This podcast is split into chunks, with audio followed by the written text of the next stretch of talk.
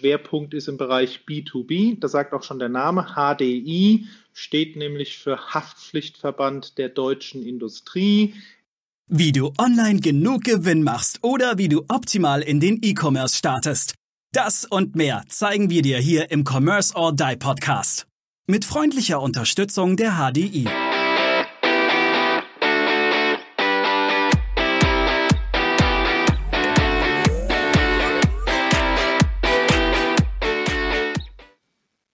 Ja, herzlich willkommen zum 23. Folge mittlerweile des Commerce Die Online Podcasts.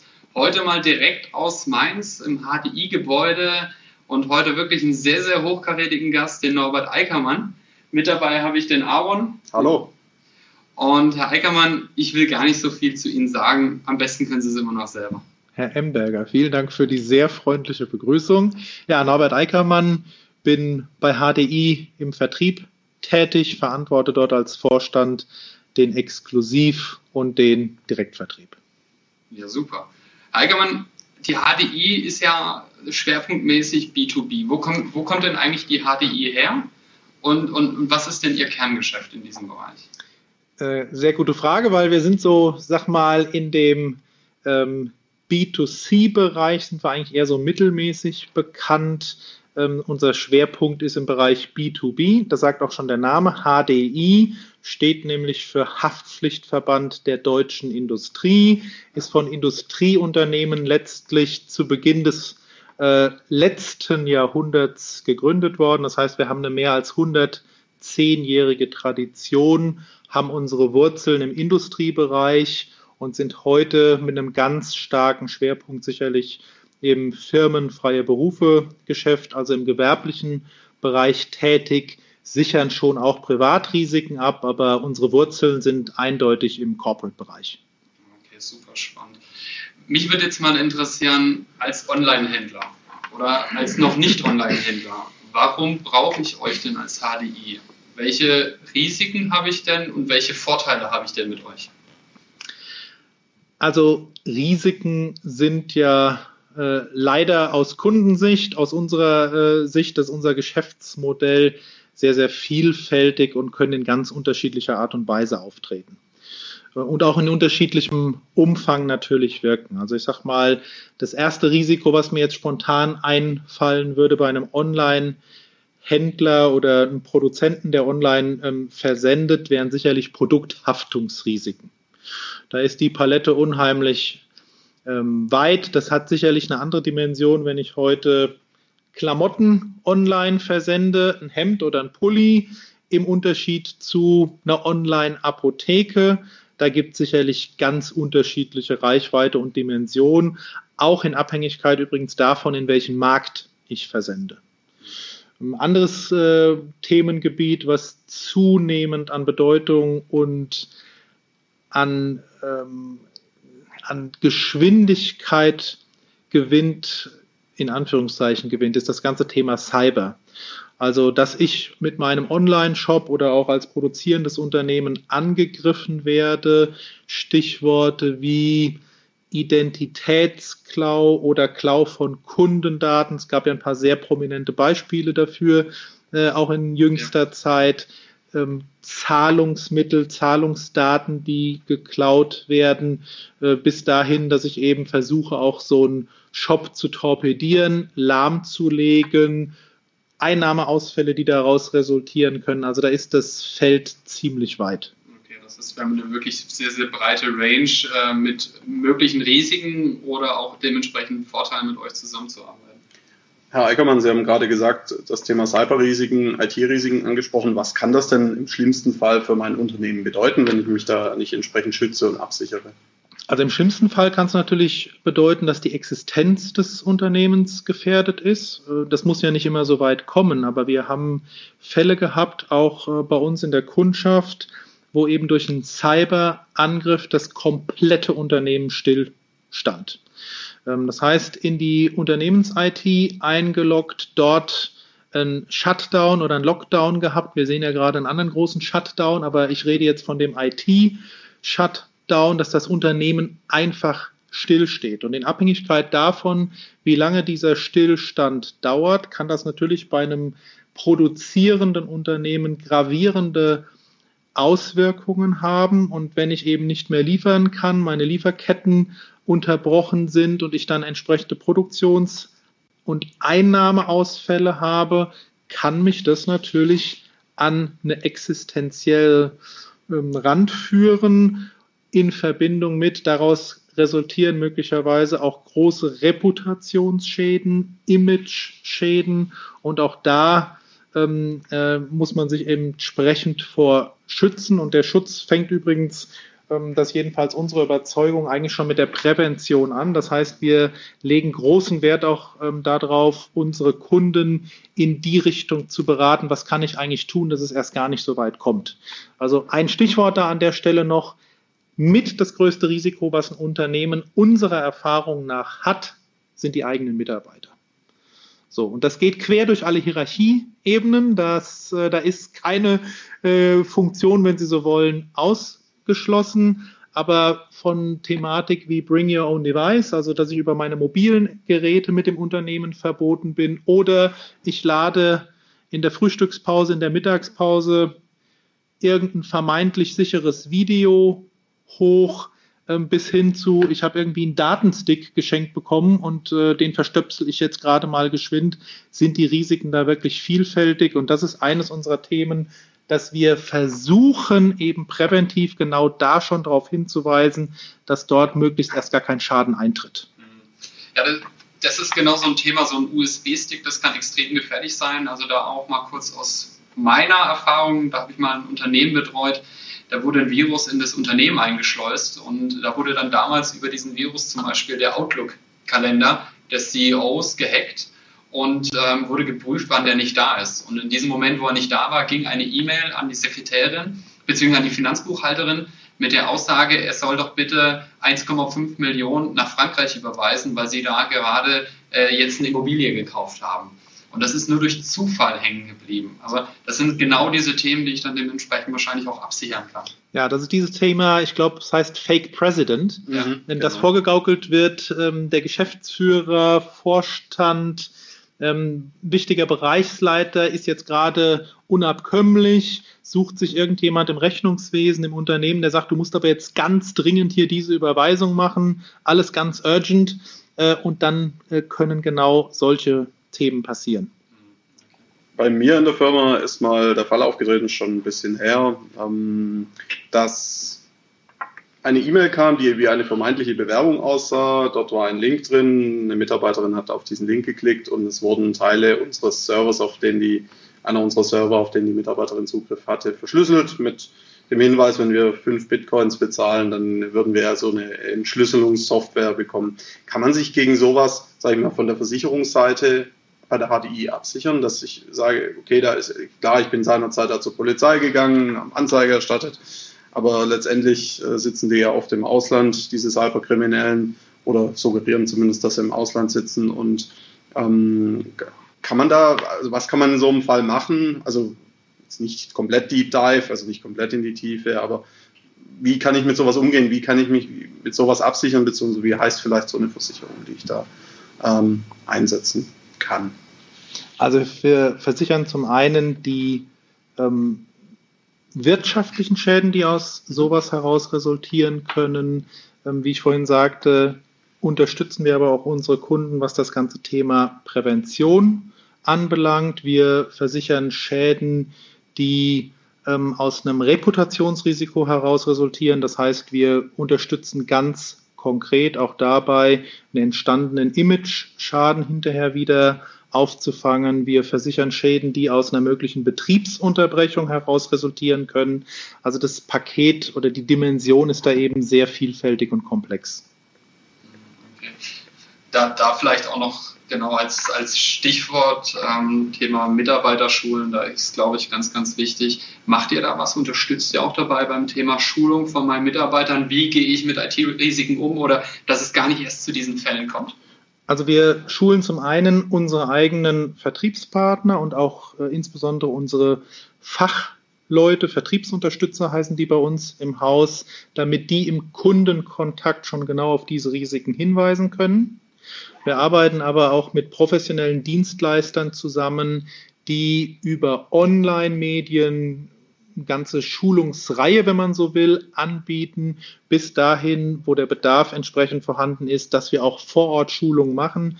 Ich sagte es vorhin schon, ganz oft sind eben die eigenen Mitarbeiter äh, ein Einfalltor für diese Cyberangriffe und damit auch ein Risiko. Und je besser es gelingt, die eigenen Mitarbeiter an der Stelle zu sensibilisieren, desto höher ist natürlich auch die Sicherheit, die ich an dem Punkt fürs Unternehmen erreichen kann. Alle Risiken lassen sich trotzdem nie ausschließen, aber man kann einen entscheidenden Teil damit schon in den Griff bekommen. Wenn man vielleicht mal so die deutsche Unternehmenslandschaft, also unabhängig jetzt von der Produzent, Händler, Logistiker oder andere, betrachtet. Man, manches Unternehmen hat man manchmal den Eindruck, fühlt sich so, dass sie eine Überdeckung haben in ihren Versicherungen als Gänze. Ähm, ich persönlich sehe das anders. Ich habe manchmal das Gefühl, ich komme ja aus Baden-Württemberg, so ein bisschen Schwabe in Anführungszeichen. So, ähm, ja, nur das Aller, Allernötigste. Ähm, generell halte ich das für gefährlich. Wie sehen Sie das Thema der Deckung, der Unterdeckung oder Überdeckung in Deutschland generell auf die Branchen bezogen? Also da kann ich ja jetzt nur eine Antwort geben, die jetzt sicherlich nicht äh, lauten wird, sind Sie sparsam im Einkauf von Versicherungen. Aber äh, Spaß beiseite, das ist wirklich von Unternehmen zu Unternehmen, wie auch von äh, Privathaushalt zu Privathaushalt unterschiedlich. Dass ich jetzt persönlich sehr versicherungsfreundlich eingestellt bin, wird sie wenig überraschen. Ich glaube, es gibt auch genug Risiken, wo man sich überlegen kann, kann ich das selber tragen? Für mich ist entscheidend, und das ist auch die Art und Weise, wie wir bei HDI beraten, dass wir den Kunden zu den bestehenden Risiken bestmöglich informieren. Das heißt, dass wir eine gemeinsame Analyse machen, welche Risiken bestehen, für den Privatkunden wie auch insbesondere dann, ich sagte vorhin, Schwerpunkt von uns ist der Bereich firmenfreie Berufe und dann kann und am Ende muss dann der jeweilige Entscheidungsträger für sich selber wissen, wie viel oder welchen Teil dieser Risiken will er entsprechend auch absichern und welchen Teil kann und möchte er ganz bewusst auch selbst tragen. Wichtig ist, glaube ich, dass ein Kunde weiß, welche Risiken lauern, gegen welche Risiken kann ich mich zu welcher Prämie, in welchem Umfang absichern. Und dann muss man sicherlich immer die Entscheidung treffen, was will ich dort tun. Ein zentrales Thema dabei, äh, das gilt für Privatmenschen wie für ähm, institutionelle, ist sicherlich, dass man jetzt keine Doppelversicherungen in irgendeiner Weise hat und dass das eben auch da wieder wirtschaftlich ist. Macht das auch Sinn, Pakete zu schnüren? Also zu sagen, ähm, ich versichere mich jetzt bei mehreren Anbietern, ich nehme jetzt einen Teil da, einen Teil da, einen Teil da, oder kann das auch wieder zu Problemen führen? Macht es nicht mehr Sinn, ich sage jetzt mal komplett bei der HDI alles zu machen? Weil es da diese Überschneidung jetzt einfach auch geben kann? Ein Stück weit äh, ist das sicherlich auch wieder eine Glaubensfrage. Wenn man dieses, sagen wir mal, wir nehmen so ein Bild des, äh, eines Puzzles oder Puzzles, wenn man das weitestgehend überschneidungsfrei hinbekommt und die Puzzleteile idealerweise exakt ineinander passen, ähm, gehen beide ähm, Versionen. Also über verschiedene Versicherer wie auch aus einer Hand. Für mich ist das Entscheidende, dass ich hinterher ein Puzzle habe, was wirklich ineinander passt und wo ich auch ein Bild erkennen kann. Und äh, das ist dann ein Stück weit eine, eine Glaubensfrage oder auch eine Vertrauensfrage welchen Berater, mit welchem Berater möchte ich dort zusammenarbeiten? Und beide Varianten führen, aber wenn es professionell gemacht ist, zum Ziel. Ja gut, das ist ja das, was wir auch immer wieder sagen, Menschen kaufen bei Menschen und deswegen ist natürlich auch mein Versicherungsvertreter meine Ansprechperson. Und es ist ja auch oftmals so, dass viele sagen, ja, ich gehe ja nicht zu der Versicherung HDI, sondern ich gehe jetzt zum Ralf Müller weil der Ralf Müller versichert mich und ja nicht die HDI. Also ich glaube, das ist deswegen ist auch ganz, ganz wichtig, wirklich ausgebildete und gute Versicherungsvertreter zu haben für euch jetzt aus eurer Sicht. Aber das ist natürlich übersetzbar auch in die Online-Welt. Auch das äh, da ein kurzer Schwenk, einfach zu gucken, wie kriege ich trotzdem diese Persönlichkeit in meinen Online-Shop oder eben auch in meinen Laden. Ja, also ich habe ja auch meine, meine Verkäufer im Laden und wie beraten die, wie professionell beraten die mich, fühle ich mich da wohl und das lässt sich wirklich auf alle Branchen übergehen. Jetzt haben Sie es ja vorhin schon angesprochen. Im Moment haben wir einen Shutdown, also wegen der Corona-Krise, Covid-19 und so weiter. Ähm, wenn jetzt ein Unternehmen sagt, hm, ich würde das gerne jetzt mal checken, wie jetzt mit persönlichen Treffen ist ja im Moment so ein bisschen schwierig manchmal, auch wenn wir jetzt hier erfreulicherweise eine Ausnahme haben. Ähm, Aber unter Wahrung aller Sicherheitsregeln, richtig, genau, Abstand, fünfmal Hände desinfiziert und ohne sich die Hand zu geben und so weiter. Genau, genau kriegen genau. wir gut hin. War sehr ja. merkwürdig, aber es funktioniert tatsächlich. Wir sind genau. alle zwei Meter auseinander und ein großes Mikrofon steht im Tisch, das mal als Schnacks so zwischendurch. und, und, und, speziell, wenn jetzt jemand sagt, naja, ich bin vielleicht Risikopatient, ich will jetzt äh, einfach nicht aus dem Haus gerade Gibt es dann Möglichkeiten, das äh, auch, auch mal mit, mit Ihrem Team, mit Ihren Teams jetzt auch sprechen zu können, digital, te telefonisch, irgendwie anders aktuell? Also da haben wir tatsächlich bei uns im Haus ähm, zwei Dinge, die ich für erwähnenswert halte. Wir haben bei HDI Deutschland 98 Prozent der Mitarbeiter so ausgestattet, dass die mobil und damit aus dem Homeoffice heraus tätig sein können. Ähm, welche zwei Prozent ähm, sind es unter anderem, wo das nicht funktioniert? Beispiel unser Küchenchef.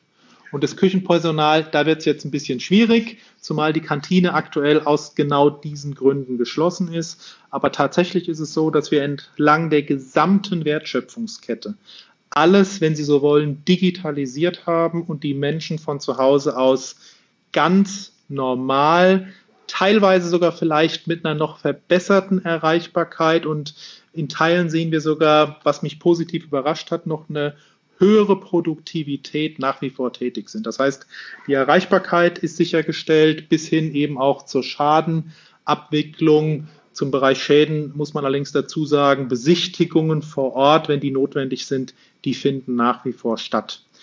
Wie ist es für den Vertrieb und für mein Ressort? Da haben wir schon vor einigen Jahren, vor vier, fünf Jahren angefangen, unsere Vermittler zu digitalisieren, wenn Sie so wollen. Warum halte ich das für wichtig? Weil man einfach da stattfinden muss, wo der Kunde ist.